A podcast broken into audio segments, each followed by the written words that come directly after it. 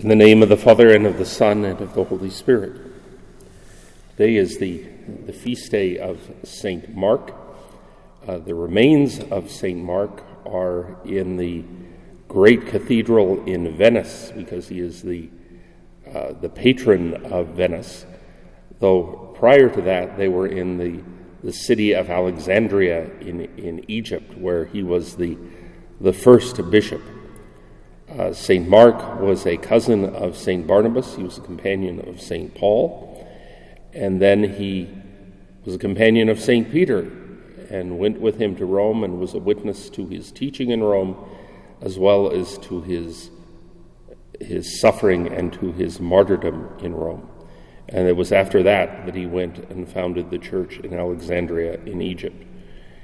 St. Mark is also an evangelist, which means he's one who wrote one of the four Gospels. Uh, surprisingly enough, it is the Gospel according to St. Mark. Who'd have thought that?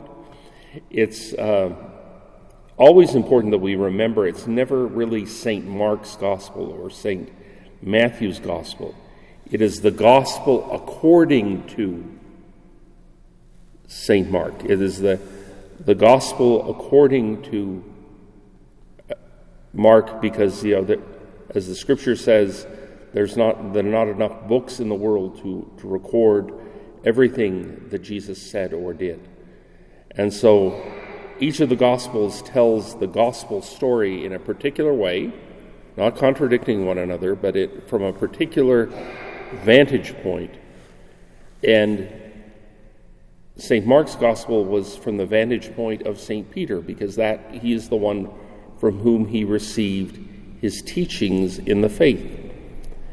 And so, uh, also, uh, St. Mark's Gospel goes to a, a great length to show that just because you're being persecuted, it doesn't mean that God is displeased with you or that you have lost his blessing. Rather, it shows the exact opposite because our Lord himself was persecuted. Well, we see uh, in our first reading today the martyrdom of St. Stephen and how close it was to what our Lord endured. Some people also think that uh, St. Mark's Gospel, because it is the shortest, was written first. That is absolute hogwash.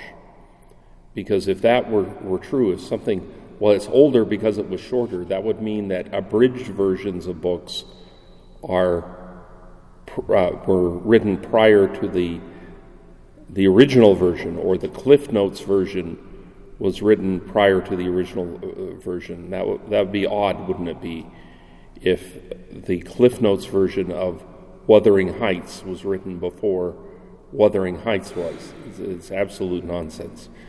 It is the shortest gospel, but it is not the first gospel. The first gospel written um, there are archaeological reasons for, for saying this, as well as traditional reasons, is the gospel according to St. Matthew. There's a reason why it is first in the Bible.